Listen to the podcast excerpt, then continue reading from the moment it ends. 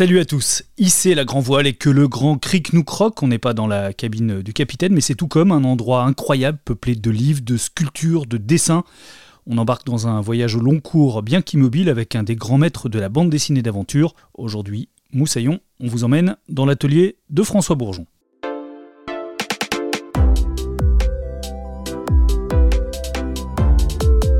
L'Atelier BD, un podcast original proposé par Paul Satis.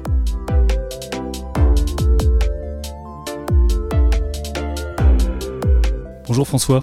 Bonjour. On est ici en Bretagne, bien sûr, dans, le, dans le pays Bigoudin, au sud du Finistère, alors que tu es euh, à la base un Parisien, mais on ne t'imaginait pas vivre ailleurs qu'ici. Bah, disons, j'ai toujours aimé la Bretagne. J'ai à la fois j'aime le climat, j'aime les paysages, j'aime la rêverie et j'aime bien les gens aussi. Mais voilà, les gens sont bien partout et sont cons partout aussi d'ailleurs.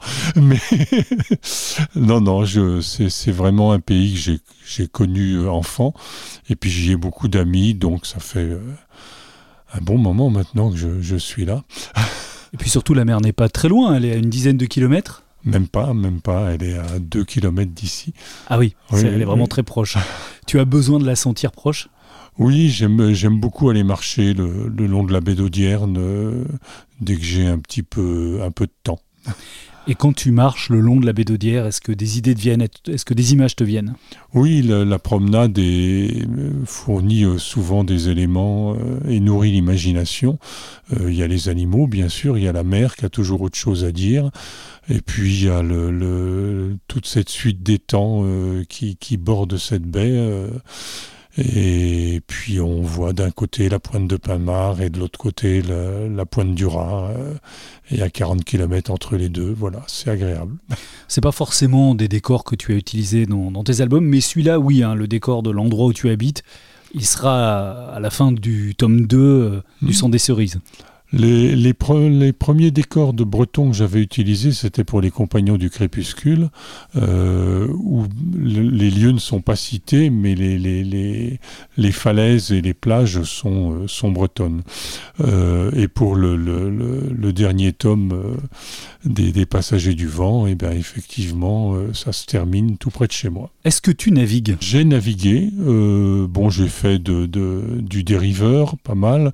Enfin, pas mal j'en ai fait, euh, puis un, de, des petites croisières, euh, mais euh, ma croisière la plus longue, c'est Noirmoutier-Ouessant, quoi. Voilà, c'est déjà quelque chose. Pas trop du long cours quand même. Voilà, c'est pas, on, on traverse pas l'Atlantique, quoi. à la voile, hein, bien sûr. À la voile, bien entendu. Et les voiliers sont quand même là aussi, c'est du rêve, c'est surprenant, c'est chaque jour différent. Alors on va parler de, de, cet atelier qui est un endroit assez incroyable. Cet atelier se trouve un petit peu à l'écart de ta maison. C'était une ancienne étable. Mais on a l'impression d'être vraiment dans la cabine d'un bateau. Parce qu'il y a beaucoup de bois. Oui, c'est entièrement en bois. il y a beaucoup de bois, il y a une passerelle au milieu euh, qui dessert des, rayonnages des bibliothèques. Mon problème, c'était de réussir à, caser le maximum de documents, de livres euh, dans un espace euh, pentu et, pas, pas immense non plus. C'est tout en longueur. Il y avait cette idée quand même de, je sais pas, de la cabine du capitaine? Pas vraiment, mais euh, j'ai toujours aimé les habitations en bois, qu'elles naviguent ou qu'elles, que ce soit des roulottes. Il y a un nombre incalculable de bouquins dans, cette, euh, dans cet endroit. Beaucoup de bandes dessinées d'ailleurs, mais pas que, beaucoup de documentation, beaucoup de livres. Tu as tout lu oh, J'ai lu la plupart des, Les bandes dessinées, je ne les ai pas toutes lues. Mais les, les, les, autres livres, oui, la plupart, sauf les encyclopédies ou les, les livres qu'on ne lit que, que partiellement euh, chaque fois qu'on en a besoin. Mais les autres, j'ai lu beaucoup de choses, oui. Ces encyclopédies, toute cette documentation, tu as besoin que ta documentation, ce qui nourrit tes histoires, se trouve dans des livres. Alors il y a Internet, bien sûr, c'est pratique. Eh ben, le Internet, c'est pratique, mais d'abord, c'est quand même récent. Et que je racontais, je parlais des lunaisons, de choses comme ça. Euh, il y a des, choses qu'on ne trouvait pas avant ailleurs que, euh, par exemple, pour les passagers du vent, le, fort de Judas, tout ça. Il a fallu que j'aille aux archives de l'ancien ministère des colonies, rue Oudinot à Paris, pour pouvoir consulter des documents. J'ai vu les documents que je voulais voir, mais j'en ai trouvé d'autres qui ont enrichi mon histoire. C'est le principe d'un vieux dictionnaire. Euh, euh, quand, on le, quand on regarde un mot en numérique, on a sa définition, son orthographe et éventuellement son étymologie. Quand on regarde un mot sur un dictionnaire, on a le mot du dessus et le mot du dessous, et on s'aperçoit que finalement ils sont peut-être liés ou ils ne le sont pas du tout, alors qu'ils sonnent exactement pareil, et on apprend des choses qu'on n'aurait pas appris si on l'avait fait que par Internet. Il y a des livres, beaucoup, mais il n'y a pas que ça. Alors il y a aussi des maquettes. Tu es réputé pour ça, pour faire des maquettes mhm. avant de faire tes histoires. Ça peut être des maquettes de choses très précises. Là, juste à côté de moi, il y a cette maquette incroyable qui est le tout le quartier de Montmartre. C'est le, Montmartre du côté de la rue Saint-Vincent, disons, c'est un, un, pâté de maison inscrit entre la rue de l'Abreuvoir, la rue Saint-Vincent et la rue des Saules. Et c'est euh, le décor du sang des cerises, du premier tome en tout cas? Oui, c'est le décor du premier tome du sang des cerises. Voilà, j'ai reconstitué à coups d'archives, à coups de, de, photos anciennes, euh, à coups de plans et, et de cadastres, le, le à peu près mon, mon tel qu'il était à l'époque de mes héroïnes. Euh, c'est vraiment le toi qui l'as fabriqué entièrement Ah oui, complètement. Oui, oui, oui. Je l'ai monté petit à petit. Euh, euh, bon, comme c'est très pentu, il fallait surtout bien calculer les courbes de terrain, quoi. Et puis euh, une rue comme la rue Saint-Vincent, le bas de la rue Saint-Vincent qui longe le, petit cimetière de Saint-Vincent, euh, ne pas confondre avec le cimetière de Montmartre, avait une entrée rue Saint-Vincent qui n'est plus, qui n'existe plus parce que la rue a été décaissée de, de plusieurs mètres. La maquette, elle est vraiment posée à côté de ta table à dessin et tu avais besoin de l'avoir sous les yeux pour dessiner ton histoire? Je m'y référais de temps à autre, euh, je la regardais souvent, mais sa présence est presque aussi importante, si ce n'est plus que sa consultation. C'est-à-dire que c'est ça qui te permet de croire à l'histoire que tu voilà, es en train de raconter Voilà, voilà et d'avoir ce quartier euh, bien, bien à côté de chez moi. Il n'y a pas que des maquettes du reste de choses réelles, par exemple. Euh, tout au fond de ton atelier, il y a les maquettes qui t'ont servi pour Sian. Oui, alors là, c'est un autre travail. Euh, soit moi, soit Claude Lacroix, nous, nous faisions les plans d'engins spatiaux, d'architecture, de, la ville d'Ol, de, de, et pour euh, ben, pareil, j'avais envie de faire les maquettes pour matérialiser ces objets ou ces lieux qui, qui finalement n'ont aucune existence que celle de notre imagination. Et des maquettes que personne d'autre que toi ne verra au final. Oui, oui, oui, non, non, c'est les, les euh, elles sont vraiment faites pour le travail. Il y en a que, Claude a gardé euh, et j'en ai pas mal. J'ai le Rafio d'Aldal, euh, j'ai le, j'ai pas mal de choses. Oui. Si tu n'avais des animaux aussi. Si tu n'avais pas fait exactement la bonne pente de rue, ça n'aurait strictement rien changé à l'histoire. Et personne n'y aurait jamais rien vu. Bien sûr. Mais c'est important pour toi quand même. Oui, oui, oui, oui, oui. On, on peut raconter tout et son contraire, mais euh, si, l'auteur n'est pas convaincu euh, en tant que lecteur, euh, il convaincra personne derrière lui. À côté de moi, à ma droite, il y a deux visages. Ce sont ceux de Zabo et de Clairvy, donc les deux personnages principaux, deux personnages féminins principaux du sang des cerises, le, mmh. diptyque qui clôt les, passagers du vent. Là aussi, tu avais besoin de, de visualiser ces, ces deux femmes, de les avoir toujours à côté de toi pendant que tu crées cet album euh, C'était pas indispensable puisque je ne le faisais pas avant, euh, mais euh, j'ai eu envie d'avoir des personnages plus complexes avec des expressions de visage plus complexes. Donc je me suis inspiré de personnages existants. Je les ai faits en volume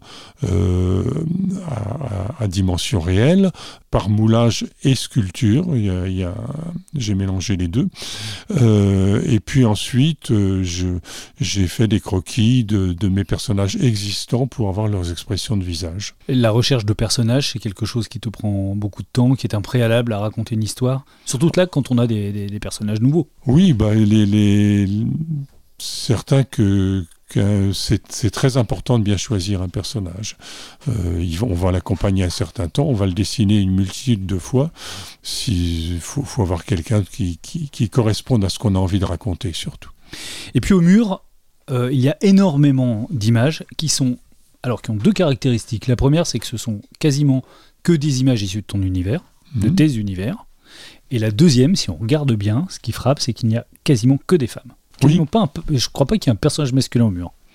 Non, non, non, effectivement. C'est pas, euh, c'est pas un choix délibéré, disons. J'ai pas choisi de ne pas mettre d'hommes, mais ce sont pour la plupart, euh, pour la plupart des personnages principaux d'histoire, donc des personnages que j'ai été amené à beaucoup dessiner ou leurs modèles voilà, et puis il y a quelques exceptions pour euh, des affiches occasionnelles, euh, comme celle sur la baie d'Audière, ou des choses comme ça. À ta droite, il y, a pas mal de dessins de Sian. À ta gauche, c'est plutôt les dessins de, des personnages de. parce que je travaillais dessus, oui, euh, récemment, donc je, m'entoure plutôt des personnages qui, que je suis en train de dessiner. Tous les personnages qui à ta gauche, essentiellement Clairvy et Zabo, c'est, ce sont des recherches de avant que tu, entames l'album sont plutôt des recherches? Euh, ça dépend. Il y, a, des recherches avant que j'entame l'album et il y a des recherches que je fais en cours d'album. si j'ai besoin d'une expression de visage et tout, j'essaie d'observer un peu mes modèles et, si, je trouve une expression qui me convient, ben j'essaie de la mémoriser. Il y a évidemment tout ton travail. Hein. Il y a les planches, il y a les, couleurs. Et là, juste en dessous de ta table à dessin, il y a toute une série de classeurs, par exemple. Mhm qui est assez impressionnante puisque c'est sur deux rangées et sur chacune des rangées, en fait, c'est toute la documentation du sang des cerises qui est euh, incroyablement volumineuse, bien rangée dans des classeurs. Voilà, il y a tous les, par exemple, les personnages existants, euh, les, déportés euh, qui ont accompagné Zabo, ou qu'elle a accompagné plutôt, tous les, personnages historiques quoi, qui, qui se trouvent aussi dans l'histoire, soit parce qu'ils ont été déportés comme Louise Michel ou Rochefort, soit parce que euh, ils, ont, ils étaient à la colonie, ils étaient à, au, bagne, enfin au bagne ou euh, à, par exemple la révolte kanak ou des, des choses comme ça. Donc tous les personnes, tous ces gens-là, je recherche leur histoire, je recherche leur physionomie, etc. J'ai par exemple en dessous là juste un classeur, il y a marqué, il y a marqué PO. PO, c'est un peu l'ancêtre de la SNCF. C'est, euh, tu, vas, tu vas retrouver les horaires de train parce que quand le train arrive dans un album, il arrive à la bonne heure. Voilà. Bonjour. voilà, et là, bon, je, je m'étais amusé à rentrer en contact avec les archives historiques de la SNCF. Et comme, comme souvent, ben, on, on, pense que les gens ont autre chose à faire que de s'occuper de vous. Et au contraire, ça les distrait. Ils sont très contents de vous, vous rendre service. Et j'ai eu beaucoup de documents sur la, la PO. C'est pareil orléans la ligne Paris-Orléans, à l'époque où il y, avait il y avait quatre grandes compagnies qui desservaient la, France. Donc dans ce classeur, tu as les horaires de train de l'époque J'ai les horaires de train de l'époque, j'ai les aménagements des, compartiments, j'ai les, les, wagons, les locomotives, enfin voilà. dans l'atelier BD de François Bourgeon. Alors les passagers du vent euh, s'arrêtent, c'est une série qui t'aura occupé 42 ans, tu en as fait d'autres évidemment, euh, notamment le cycle de Sienne euh, entre-temps, mais c'est quand même ce qui est en filigrane de ton œuvre. Euh, tu as terminé le Sang des cerises, le tome 2, qui euh, hmm. normalement termine complètement la série des Passagers du vent. Normalement, oui, oui, oui, oui. Je ne pense pas y revenir. Euh, j'ai envie plutôt de me diriger vers des choses que que j'ai pas encore faites. Qu'est-ce que ça t'a fait d'arrêter de mettre le mot fin sur cette histoire? C'est à la fois un peu, bon, on, quitte les, les, les, personnages avec un petit peu de, de, de, regret, un peu de tristesse, mais c'est aussi la satisfaction d'avoir été jusqu'au bout d'un cycle, euh, d'être à peu, à peu près satisfait de, de la manière dont ça s'est déroulé. Est-ce que tu avais dès le départ pensé que c'est quelque chose qui t'occuperait aussi longtemps? En tout cas, quand tu avais conçu Les, les Passagers du Vent, donc c'est en 79 que le premier mmh. tome est sorti, est-ce que tu imaginais 42 ans plus tard, tu serais encore dessus? Non, quand j'ai fait le, premier tome, je, n'étais pas certain que ce, ne soit pas le seul. Euh, il fallait d'abord que ça plaise, il fallait que, l'éditeur ait envie de continuer, euh, il fallait plein de choses. Je savais pas où j'allais, donc j'ai fait un album, euh, j'ai enchaîné assez rapidement sur les cinq premiers. J'ai marqué une longue pause pendant laquelle j'ai fait Les Compagnons du Crépuscule et puis le cycle de Siane. Je suis revenu au milieu du cycle de Siane sur La Petite Fille Bois Caïman, qui est donc les, deux tomes suivants. Euh, qui, se, passe en Louisiane. Qui se passe en Louisiane. Après, après euh, j'ai refait euh, un Siane. J'ai repris le, Les Passagers du Vent avec Le sang des cerises, rue de l'Abreuvoir et rue des Martyrs. Après La Petite Fille Bois Caïman, tu pensais que ce serait fini ou, l'envie est revenue à nouveau d'être dans cet Non, La Petite Fille Bois Caïman m'a relancé un petit peu parce que je. Euh, ça m'a redonné envie, puisque j'avais un nouveau personnage, en fait, j'ai eu envie de, l'emmener un peu plus loin. C'est Zabo qui m'a entraîné plus loin, finalement. Des personnages qui t'ont porté beaucoup pendant toute cette saga Personnages de femmes, évidemment. Oui. Bon, j'ai commencé la bande dessinée par, euh, par des personnages de femmes, non pas parce que je le voulais, mais parce que je travaillais dans des journaux qui étaient destinés à la presse, qui était de la presse enfantine destinée aux petites filles. Ton premier, c'était Lisette, hein, c'est ça? Voilà, c'était Lisette Nad, et euh, ensuite, ça a été aux éditions de Fleurus, ça a été Jean, qui était encore destiné aux petites filles, Pif Gadget, qui était destiné à tout public. Donc, quand, quand j'ai commencé à faire de la bande dessinée pour moi-même, quand on m'a proposé de travailler euh, pour la revue Circus. C'est Henri Filippini qui m'avait proposé à l'époque. Tout naturellement, j'ai eu envie de continuer à faire ce que je savais faire, c'est-à-dire apprendre une héroïne. C'était un peu compliqué d'emmener une héroïne sur un bateau de guerre, donc il a fallu ruser, et ça m'a permis de, de commencer à, à, tourner autour de mon histoire. Les femmes de François Bourgeon sont souvent très sexy, en tout cas dans les premiers albums. C'est moins vrai d'ailleurs dans, dans, le sang des cerises, mais ce n'est pas le propos non plus. Euh, elles sont aussi très indépendantes, très mm. libres. Oui, oui, ce sont, sont, des femmes qui sont, euh, euh, disons, qui sont un petit peu en avance sur leur, sur leur époque. Pour la plupart, on pense surtout à Isa, mais à l'époque d'Isa, ben, il y avait Olympe de Gouges aussi. Hein. On a toujours connu des femmes qui, qui ont essayé de, de de sortir de la condition dans laquelle on, elles, on, les mettait. Et sous la commune, les femmes avaient quand même une, une certaine importance, euh, non seulement en tant qu'ambulancières, etc. Il y, en a, il y en a quand même un certain nombre qui, qui se sont battus sur les barricades, et il y en a beaucoup qui ont été tués ou condamnés. Isabeau, c'est une des grandes figures, une des grandes héroïnes de, de mmh. la bande dessinée. Tu te souviens comment tu as conçu ce personnage? Quand j'ai commencé Isabeau, la seule chose que je voulais, c'était l'emmener sur un bateau. Donc il fallait que je lui invente une histoire. Donc je lui ai inventé son enfance, euh, ça, la, pension, euh, la, manière dont elle avait été privée de son identité et la vengeance qu'elle avait envers son frère réel, qui ne savait pas qu'il était son frère. Et elle s'embarque euh, avec, avec une amie sur un 74 canon qui est celui commandé par son frère. Et pour moi, c'était le point de départ. Il fallait que je justifie qu'Isa soit sur un bateau de guerre. Donc elle est, euh, habillée en homme, évidemment, euh, mais il y a eu d'autres femmes qui ont fait ça réellement dans les voyages euh, de, pas mal de chercheurs de, de l'époque, de grands navigateurs, la Pérouse et d'autres. Il y a eu plusieurs fois des femmes qui se sont habillées en homme, soit pour accompagner un tel, etc. Physiquement, tu l'as conçu comment? C'est quelqu'un de réel, Isabeau? Isabeau, non. J'ai commencé à dessiner quelqu'un, puis ensuite je me suis euh, euh, acharné à dessiner quelqu'un qui ressemblait à la personne que j'avais dessinée dans les premières planches. Mais d'autres sont des, femmes réelles. Clairvy, par exemple, c'est quelqu'un qui existe vraiment. Clairvy est quelqu'un qui existe vraiment. Zabo est quelqu'un qui existe vraiment, avec des différences quand même. Ils euh, sont pas forcément la même couleur d'yeux, la même couleur de cheveux, pas forcément le même âge, etc. Je reviens à ce personnage d'Isabo, et puis Isabeau derrière euh, hmm. qui est son arrière-petite-fille, et sur le fait aussi que ce sont des femmes qui dénoncent les injustices de leur époque. C'est ça aussi le fil rouge des passagers du vent. C'est l'esclavagisme dans le premier cycle, c'est la guerre de sécession, l'esclavage euh, aux États-Unis dans le deuxième, et puis c'est la commune et la répression des communards dans le troisième. C'est toujours des femmes face à l'injustice du monde et d'un monde dominé par les hommes, c'est ça que tu veux raconter? Bah, racontant des histoires euh, avec des, héroïnes, avec des femmes, il m'a semblé tout à fait naturel que les femmes soient plus sensibles aux, petites brimades de la vie quotidienne ou aux grandes brimades de la vie quotidienne. Là, c'est des grandes en l'occurrence. C'est-à-dire qu'elles soient beaucoup plus sensibles aux injustices parce qu'elles-mêmes, la plupart du temps, en, vivaient une dès leur naissance. Je reviens à la, juste à la genèse des passagers du vent. Je crois que tu me l'avais raconté une fois, mais hmm. est-ce que c'est vrai que c'est en construisant une incroyable maquette de, frégate euh, pour toi que tu as imaginé en construisant cette maquette, les histoires que tu pourrais raconter dessus oui, j'avais commencé euh, à, quand Lisette euh, a fermé. Euh, j'ai connu une période de chômage avant de retrouver du travail à Fleurus.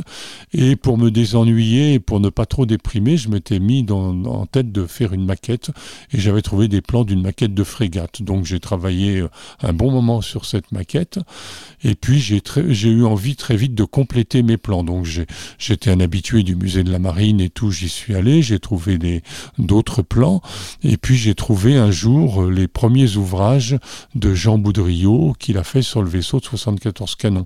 Je les ai regardés, je les ai lus et je me suis dit voilà, euh, j'ai un huis clos euh, dans lequel je pourrais faire vivre mes personnages. J'ai tout ce qu'il faut, le mobilier, les instruments de cuisine, les armes, les uniformes, tout ce qu'il me faut, le gréement en détail, la moindre la moindre cheville de ce bateau était décrite et tout. Je me dit, je vais, je vais, je vais faire une histoire qui se passe là-dedans. Et dans ce circuit fermé, ben, j'ai essayé de le nourrir le plus possible. Et c'est comme ça que j'ai représenté parfois des choses qui n'avaient jamais, selon Jean Boudriot, il me l'a dit, qui n'avaient jamais été représentées par personne. Par exemple, la galerie de Charpentier, euh, le couroir qui permettait aux charpentiers de, de, de, réparer les avaries, les fuites d'eau et tout. Cette maquette, bien sûr, tu l'as toujours. Elle est, euh, alors, elle n'est pas dans l'atelier, elle est, elle est dans ta maison. Oui. Elle est incroyablement précise. Tu as, as dû passer un temps fou dessus. J'ai passé en gros, je pense, un an et demi. Quoi. Et je précise, hein, c'est pas une maquette euh, qu'on achète dans le commerce et qu'on colle. Tu, vois, non, c'est des. Tu en as fabriqué chaque pièce. Voilà, voilà, voilà. C'est une maquette. J'ai fabriqué même les personnages qui sont dedans. Euh.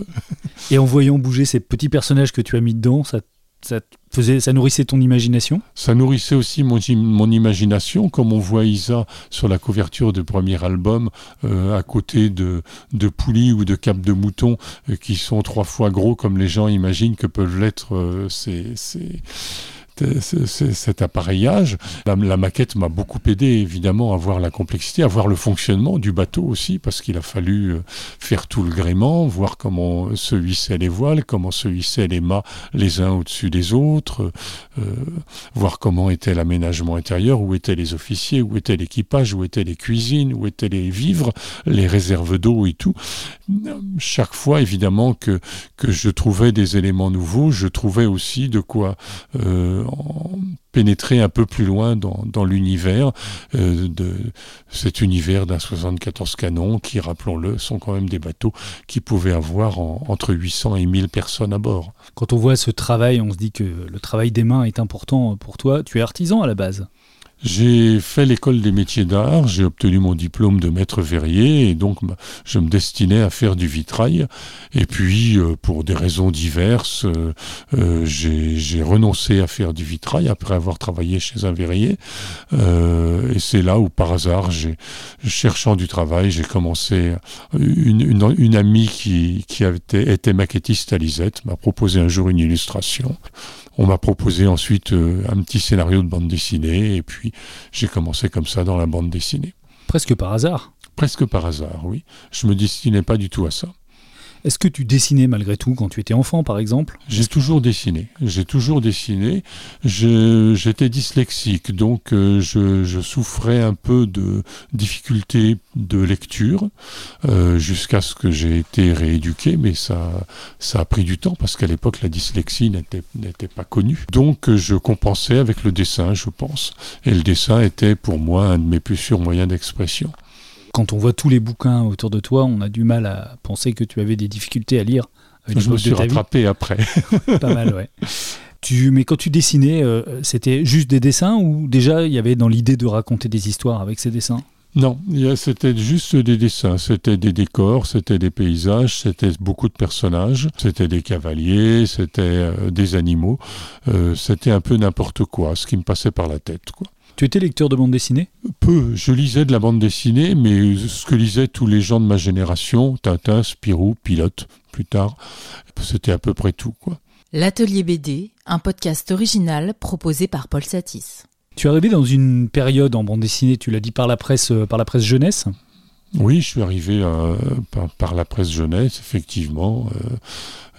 Bayard Presse, Fleurus et, les éditions Vaillant. C'est aussi une époque où la bande dessinée a énormément changé, mm. la BD des années 70. Est-ce que tu revendiques un certain classicisme à cette époque-là? Je ne sais pas si tu côtoyais d'ailleurs les Drouillet, les Möbius, tous ces gens-là. Je, connaissais un peu les, dessinateurs, j'en côtoyais très peu parce qu'à Bayard Presse, bon, c'était des gens qui n'étaient pas très connus. Par contre, quand j'ai commencé à faire de la bande dessinée, j'ai commencé à en lire un peu plus. J'aimais bien voir comment les autres avaient résolu certains problèmes et j'essayais de trouver ma manière de les résoudre. Quoi je n'étais pas, comme sont certains de mes collègues, euh, qui peuvent être très talentueux, mais qui étaient attirés par le dessin d'un tel ou d'une telle, et qui avaient envie de, d'être dans la filiation, si on peut dire. Moi, j'essayais de trouver quelque chose qui me corresponde. Je me posais plus euh, des questions du style euh, comment faire sentir que, par exemple dans les chutes du Niagara, il y a un, un brouillard d'eau qui vous empêche presque de respirer. Euh, dans une bande dessinée où on n'a ni le bruit, ni le mouvement, euh, ni toute cette vapeur en suspension. C'est aussi pour ça, hein, cette foultitude de détails, pour qu'on ressente, quand tu parlais du bateau, où le gréement doit être euh, parfait, mm. où on doit, doit y avoir les cordages, doit, on doit savoir par où passent les personnages. C'est ça aussi, ce perfectionnisme, ça permet de rentrer dans, dans l'histoire, dans l'image, et, et que nous, on la ressente, qu'on ressente les embruns quand on est en mer avec toi Dans la bande dessinée, je pense que le, le, dessin euh, doit, doit narrer comme, le, comme les textes. C'est-à-dire que euh, le, dessin raconte. Et euh, j'essaie toujours que mon dessin raconte, soit souligne ce que disent les textes. Donc j'essaie d'avoir un, un, dessin qui, qui, qui soit vraiment narrateur. Ta première série, c'est Brunel et Colin? Oui. Est-ce que la patte Bourgeon, euh, elle est déjà là? Brunel et Colin, c'était sur, un scénario de Robert Génin. Bon, l'idée de départ était de moi. J'avais envie de faire une histoire qui se passe au Moyen Âge, et j'ai proposé à, Robert Génin de euh, puisque c'était lui qu'on me destinait comme scénariste, de, de, de, travailler là-dessus. Donc je lui avais fait quelques dessins des personnages, il, il a brodé là-dessus, il a commencé à, à, me livrer des scénarios. C'était au début des histoires en cinq planches euh, qui paraissaient régulièrement dans la revue Jean. J'ai commencé à, à faire mes armes en tant que dessinateur, mais disons en changeant un petit peu de ce que j'avais fait auparavant, avec une technique plus, plus euh, différente, beaucoup de choses en sélection directe, etc. Et puis petit à petit aussi, j'ai commencé à toucher au scénario parce que Robert, qui était surchargé de travail, n'avait pas toujours le temps de terminer les histoires, donc il me laissait les terminer quand il, quand il était débordé. Ce qui m'a, bon, même il y a une ou deux histoires qu'il n'avait pas du tout eu le temps de faire que j'ai faites à sa place, et euh, ça m'a donné envie d'aller un peu plus loin, quoi. Et puis ça a permis, Brunel et Colin a été repéré par euh, certains éditeurs, euh, dont Henri Filippini, qui, qui, travaillait chez Glénat, qui, qui a eu l'idée de me proposer de, de, faire un scénario pour la revue Circus. Et c'est comme ça que les passagers sont C'est comme ça que sont nés les passagers du vent. ça a démarré sur une histoire quand j'ai livré mes premières planches, j'avais même pas fini l'écriture du scénario du premier album, mais je savais à peu près où ah j'allais, mais j'écrivais en même temps. Quoi. Tu veux dire que tu l'as improvisé, le premier tome, tu l'as improvisé en partie? La fin, euh, je, je, l'ai travaillé, je l'ai. Donc je savais, j'avais une, une, ligne directrice, mais j'étais pas sûr du tout de la manière dont, ça se passerait. Et les quatre autres tomes qui racontent l'histoire euh, de la traite négrière, est-ce que ça, c'était dès le départ dans, dans ta tête?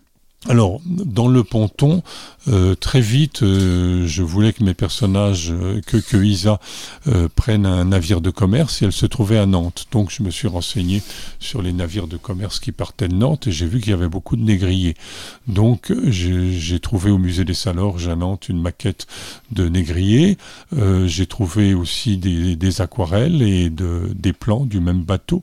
Et j'ai fait moi-même des plans plus détaillés de ce bateau que j'ai porté à Jean Boudriot, dont j'avais eu l'occasion de faire la connaissance depuis, depuis le premier album, euh, qui m'a corrigé mes plans. Et j'ai fait ce premier album qui se passait dans ce brick Senot, la Marie-Caroline, qui est inspirée de la Marie Séraphique, qui est un bateau qui a existé. Ensuite, il a fallu que je me renseigne sur les comptoirs d'esclaves. Je pensais que l'histoire se passerait à Gorée parce que tout le monde connaît Gorée. Et en fait, j'ai trouvé des livres au PUF, entre autres un livre qui s'appelait Flux et reflux de la tête traite des nègres entre le golfe de Bénin et Bahia de Todos Santos euh, de Pierre Verger et euh, ça m'a donné beaucoup de, pistes. On parlait de, Montmartre tout à l'heure où là c'était un endroit évidemment que tu connais très bien mais pour euh, tous les paysages qu'ont traversé Isabeau ou Zabo par la suite, tu y es allé ou c'est vraiment de la documentation livresque et bibliothécaire? le Bénin, je ne connais pas du tout. L'Afrique, je n'y suis jamais allé.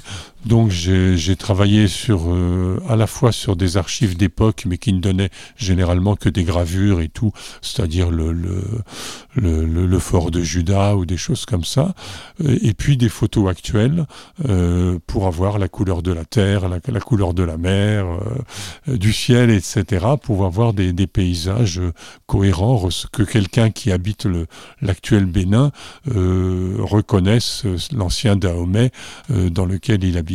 Pourquoi tu as fait parallèlement euh, Les Compagnons du Crépuscule et le cycle d'Océane par la, par la suite? Les passagers étaient trop prenants ou tu avais besoin à un moment de faire autre chose que les passagers? À un moment, j'ai eu besoin de faire une petite coupure et puis j'ai eu besoin aussi de, de trouver un autre éditeur, euh, simplement pour changer un peu. quoi. Et les compagnons du crépuscule, c'est encore de l'histoire, hein, cette fois l'histoire médiévale. Donc j'imagine que là, la documentation est plus compliquée à trouver. Bon, il y a quand même de, grands historiens, style Jean Favier, etc. Euh, il, y a, quand même de, grands historiens du, Moyen Âge. Euh, il y a la langue aussi, euh, qui, est, intéressante à travailler. Bon, je connais bien François Villon. J'ai essayé de, me mettre en oreille le, parler médiéval, et non pas de faire une histoire en vieux français réel et il y a une dimension fantastique aussi qu'il n'y a pas dans Les Passagers du Vent, évidemment, dans Les Compagnons du mmh. Crépuscule, de, de rêves, de, de lutins, de... Euh, là, on pense presque d'ailleurs aux légendes bretonnes, hein, puisque tu vis en Bretagne. Alors, je, suis parti du principe que les, à cette époque, euh, on est là, on se trouve en, enfin, milieu fin, fin 14e siècle, les gens croyaient dans beaucoup de choses, euh, avaient peur de beaucoup de choses, ils croyaient à la sorcellerie, ils croyaient dans les lutins, ils croyaient dans, dans des tas d'histoires, et que euh, finalement, ce que je reconstitue, ça n'est que le, ce que les gens pensent exister. Euh, et moi, je, je lui donne une apparence d'existence, mais c'est un petit peu le, le, monde onirique de mes personnages, si on peut dire. Et puis donc il y a le cycle de Sian, où là c'est la science-fiction. Je me dis que finalement dans toute ton œuvre, euh, François, tu n'as jamais dessiné une bagnole. J'ai pas dessiné de voiture, euh, j'ai horreur de dessiner les voitures, je ne sais pas pourquoi d'ailleurs. Et tu n'as jamais fait de choses qui se passent à une époque contemporaine, ça t'intéresse pas Non, non, non, c'est pas que ça m'intéresse pas, c'est je, je, préfère euh, essayer de, de, de, de m'instruire moi-même, de m'amuser moi-même, de découvrir quelque chose que je ne connais pas. On pensait pas que tu ferais une série de SF ben si, la SF, c'est finalement ça revient un petit peu au même que de faire une série historique, sauf que les documents, faut les créer. c'est pour ça d'ailleurs que j'ai Claude Lacroix m'a proposé de m'aider parce que je lui avais fait part de mes craintes. Je lui avais dit bon, je, sais à peu près l'histoire que je veux raconter, au moins au début, euh, mais euh, il y a une planète qui n'existe pas, il y a une architecture qui n'existe pas, il y a des animaux qui n'existent pas, etc. Bon, des vaisseaux spatiaux, des technologies, et à un moment j'en aurais peut-être marre de créer des choses. J'aurais peut-être j'avais peur de bâcler ce qui m'intéressait moins et tout. Et Claude m'a dit, bah écoute, euh, on peut se répartir les choses si tu veux, je vais t'aider. Tu me diras, j'ai besoin d'un vaisseau spatial, j'ai besoin de quelque chose comme ça. Moi, je travaillerai dessus, et toi, tu n'auras plus qu'à le dessiner après, quoi. Alors bien sûr, on travaillait en échangeant toujours euh, à coups de fax, etc., pour voir comment l'un avançait et l'autre. Mais j'ai fait quand même, j'ai écrit tout le scénario, j'ai fait tout le dessin et la couleur. Mais Claude a fait beaucoup de dessins préparatoires et quelques maquettes, beaucoup moins que moi, mais quelques maquettes aussi. Ça a été au long cours aussi, euh, Sian, ça a duré un, bon moment. Sian, ça a duré un moment parce que justement, on voulait, euh, de la même manière que dans le passé, se piéger nous-mêmes dans les histoires qu'on racontait, d'où la clé des confins d'ailleurs. Et, c'est cet album qui, est un peu un lexique du cycle de Sian. Et chaque planète, bah, c'est vrai que quand, quand elles arrivent sur Ilo, Ilo est une planète avec un anneau. Cet anneau euh, a une ombre euh, qui se projette sur la planète. Donc il y a les saisons de la planète euh, qui tournent sur elle-même et qui tournent autour de son soleil, mais aussi les saisons créées par l'anneau et par l'ombre de l'anneau là où il est au même moment. Donc tout ça est beaucoup plus... Et il fallait qu'on en discute tous les deux pour avoir une certaine cohérence. De la même façon, il nous a fallu créer des animaux et tout. Comme, j'ai dit un jour à, Claude, je lui ai dit, on peut créer l'oiseau, on peut créer des oiseaux qui n'existent pas, mais on ne va pas créer la plume. On a cherché des, animaux et on a surtout cherché à les rendre à la fois euh, un petit peu amusants, un peu extraordinaires, mais très banal pour les gens qui vivaient au milieu d'eux. De la même façon, on n'a pas cherché dans les noms à avoir des, des, des, noms à coucher dehors euh, avec 3 Z, 5 H et 2 X. Euh, au contraire, on, on essayait d'avoir des noms simples qui semblent presque issus de, de, de, notre vocabulaire actuel. Quand on crée des univers de, de SF comme ça, par définition, c'est presque infini. Tu peux inventer, euh, tu inventes tout un univers. Ça veut donc dire qu'on peut y revenir. Tu as envie de, maintenant que les passagers vont être derrière toi, de revenir à des univers totalement imaginaires?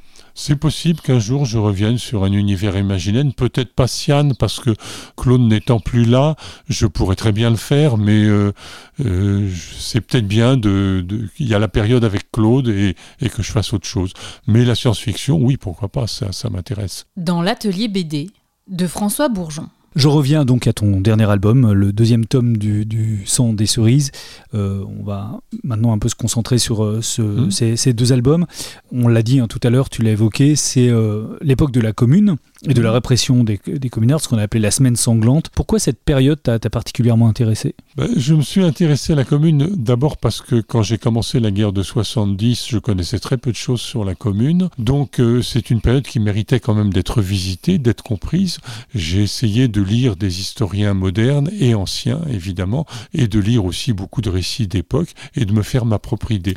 Et puis ensuite, j'ai vu dans, la manière dont l'histoire, dont la commune et ses suites avaient été été traité par l'histoire et je me suis rendu compte que on était très discret, le moins qu'on puisse dire là-dessus, et au point que nos grands-mères euh, chantaient toutes euh, et connaissaient toutes le temps des cerises. Mais, oui, d'où le jeu de mots, hein, le sang des cerises, bien sûr.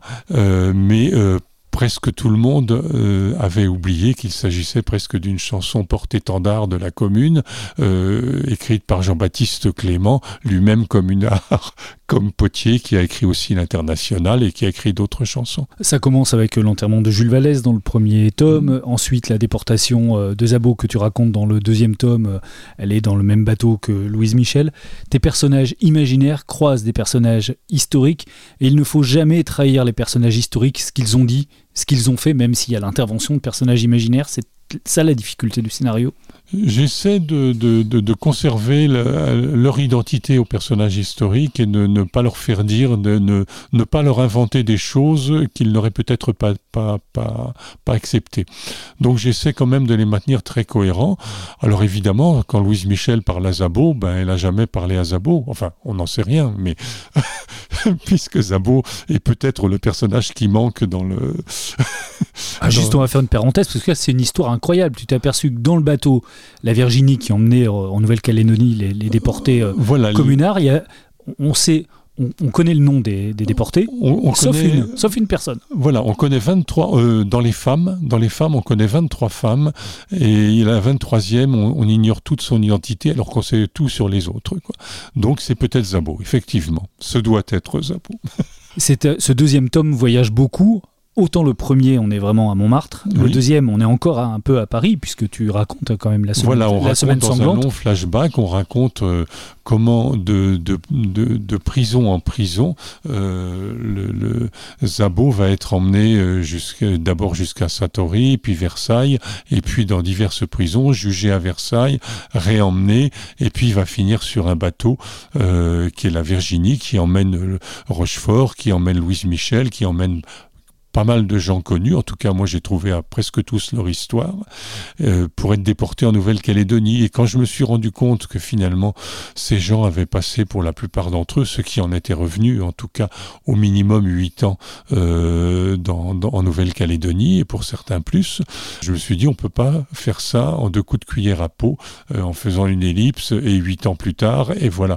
Donc j'ai eu envie de, de, réellement montrer ce qu'elles de, comprendre ce que ce qu'avaient vécu les personnages, que ce soit les transportés, c'est-à-dire les bagnards, que ce soit les les déportés simples, c'est-à-dire les gens déportés en Nouvelle-Calédonie, ça, aurait pu être en Guyane ou en Algérie, euh, mais qui n'avaient pas le droit de revenir, et puis comme Louise Michel et Zabot, les déportés en enceinte fortifiée, qui eux étaient maintenus dans la presqu'île du Cause et n'avaient pas le droit d'en sortir. Et on retrouve un récit en mer dans ce dernier tome des Passagers du Vent, ça mm. boucle la boucle.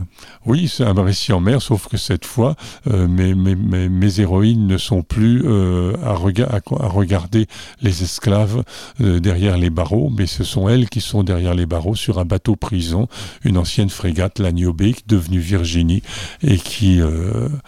qui, qui, navigue jusqu'à, qui met quatre mois pour arriver en Nouvelle-Calédonie. Et bien sûr, hein, il manque pas un sabord à cette Virginie. Euh, la maquette de ce bateau est derrière toi, François. Il y a évidemment une maquette, évidemment beaucoup de précision. Alors cette maquette, je, ne l'ai pas faite. C'est un, ami qui m'a proposé de me la, me la réaliser, Claude Mao, qui, est, qui a travaillé pour, pour Arvag et, et, le Chasse-Marée beaucoup, qui est un maquettiste qui travaille aussi pour les musées en tant que maquettiste et tout. Et comme j'étais un peu pressé par le temps, il m'a proposé de me réaliser la, la, maquette de la coque et ça m'a donné une bonne base pour dessiner la Virginie, donc on n'a qu'une une bonne photo.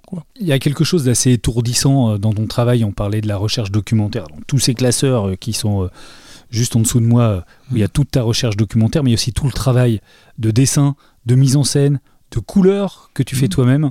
Oui, mais c'est ce qui me c'est ce qui me motive. C'est justement comme comme je le disais, j'aime écrire le scénario. Ben, l'écriture du scénario, voilà, il faut que ça roule. Il faut pour moi, c'est comme comme un dialogue de théâtre. Il faut pas que, que, que la phrase soit coupée par euh, un caillou qu'on aura mis au milieu qui, qui fera qu'on bute. Et, euh, donc il faut, il faut que ça tourne bien. Le dessin euh, complète ou contredit le, ce qui est raconté, mais euh, a un rôle de, narration aussi, la mise en couleur aussi. Euh, un ciel, il peut être orageux, mais il, peut être radieux, et il se passe pas les mêmes choses sous un ciel orageux et radieux. Puis la couleur permet aussi de, de, restituer un certain nombre de paysages et de régions. Il y a huit ans de travail sur ces deux tomes des Passagers du Vent, un temps très long. Est-ce que quand tu crées aussi le, chaque planche, tu passes par exemple beaucoup de temps dans ton atelier Est-ce que tes journées sont très longues? Est-ce que tu es complètement immergé dans ton histoire? Oui, maintenant je travaille un peu moins longuement que quand j'étais jeune, où je me remettais à travailler souvent après le dîner. Maintenant c'est fini. Je, en gros, je travaille de entre 8 et 9 heures et midi, midi et demi, et je reprends vers 13-14 euh, heures jusqu'à 19 heures. Voilà. Avec toujours le même plaisir et la même passion, ça ne s'émousse pas? Ah non, oui, je, je, je pense même que si j'arrêtais complètement, ça me manquerait. Oui, non, j'ai besoin de j'ai besoin de ça pour vivre. Alors il y a le, le, le, le fait de le plaisir d'écrire, le plaisir de raconter. J'ai toujours aimé raconter, même quand je ne faisais pas de BD. Quand j'étais enfant en pension, je, je racontais des histoires à mes petits camarades et j'essayais de leur faire croire que c'était vrai et ça marchait. Alors évidemment, quand euh, ils s'apercevaient que je les avais baratinés, ils n'étaient pas contents. Donc il fallait que je me débrouille avec ça. Et ça m'a appris aussi à me débrouiller avec le mécontentement des autres. Aujourd'hui, il y a des historiens euh, qui euh, conseillent à des étudiants ou à des élèves de lire euh, Les Passagers du Vent quand ils étudient la traite négrière. C'est des choses qui te, qui te font plaisir, qui te touchent ben, ce qui me fait plaisir, c'est que d'abord les gens apprennent des choses, peuvent, puissent apprendre des choses en me lisant, mais aussi que ça puisse leur donner envie de, de, de compléter par eux-mêmes, c'est-à-dire de, de, remonter aux sources et de découvrir.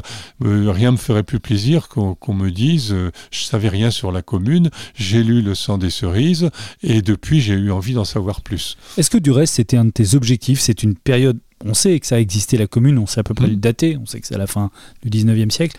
Par contre, on est effaré quand on lit euh, tes deux albums de la violence de cette période. Je, je, je- je voudrais que tous les gens qui ont participé à cette époque, à ce qui s'est passé, ne soient pas morts pour rien. On peut avoir un autre avis, on peut être même complètement contre, mais euh, il, faut, il faut que ça existe. Ce que j'ai pas aimé, c'est l'oubli, c'est-à-dire des livres d'histoire dans lesquels il n'y avait pas une page sur la commune. Quoi. Faut qu'on, faut qu'on s'en, s'en occupe, faut qu'on relise ce que les gens ont écrit. Il y a eu beaucoup de choses intéressantes hein, le- sur l'école, sur la condition féminine, sur l'égalité, sur le, le- le- le- les salaires, sur la manière. Alors, ce qu'il faut comprendre aussi, c'est que les, les communards euh, n'étaient pas tous du même avis.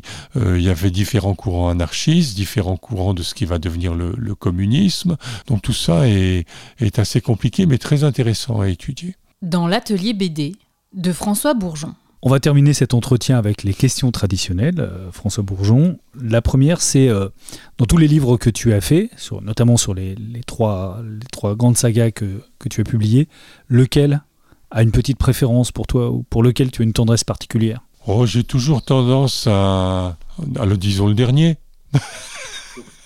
Donc le tome 2 du sang des le cerises. tome 2 du sang des cerises, rue- euh, rue des Martyrs. Très bien. Euh, quel sera ton prochain livre? Est-ce que tu en as déjà une idée? Euh, j'ai des idées, euh, mais je crois qu'il faut que, que je me repose un peu, il faut que je, je laisse les idées monter, mûrir un petit peu, que je me précipite pas tout de suite. Pour, donc j'ai j'ai du boulot en attendant et je, je, je cogite. Et tu peux cogiter longtemps ou il y a un moment où tu as besoin de raconter à nouveau? Ça vient tout seul. Il y a un moment, ça, devient indispensable. C'est ce moment-là qu'il faut guetter. Tu as 77 ans, François, hors de question euh, de partir à la retraite. Non, tant que je peux faire quelque chose d'intéressant, je, je, je le fais. Euh, c'est un plaisir, mon métier est un plaisir. J'ai la chance d'avoir un métier comme ça, Euh, donc j'essaie d'en profiter le plus tard possible.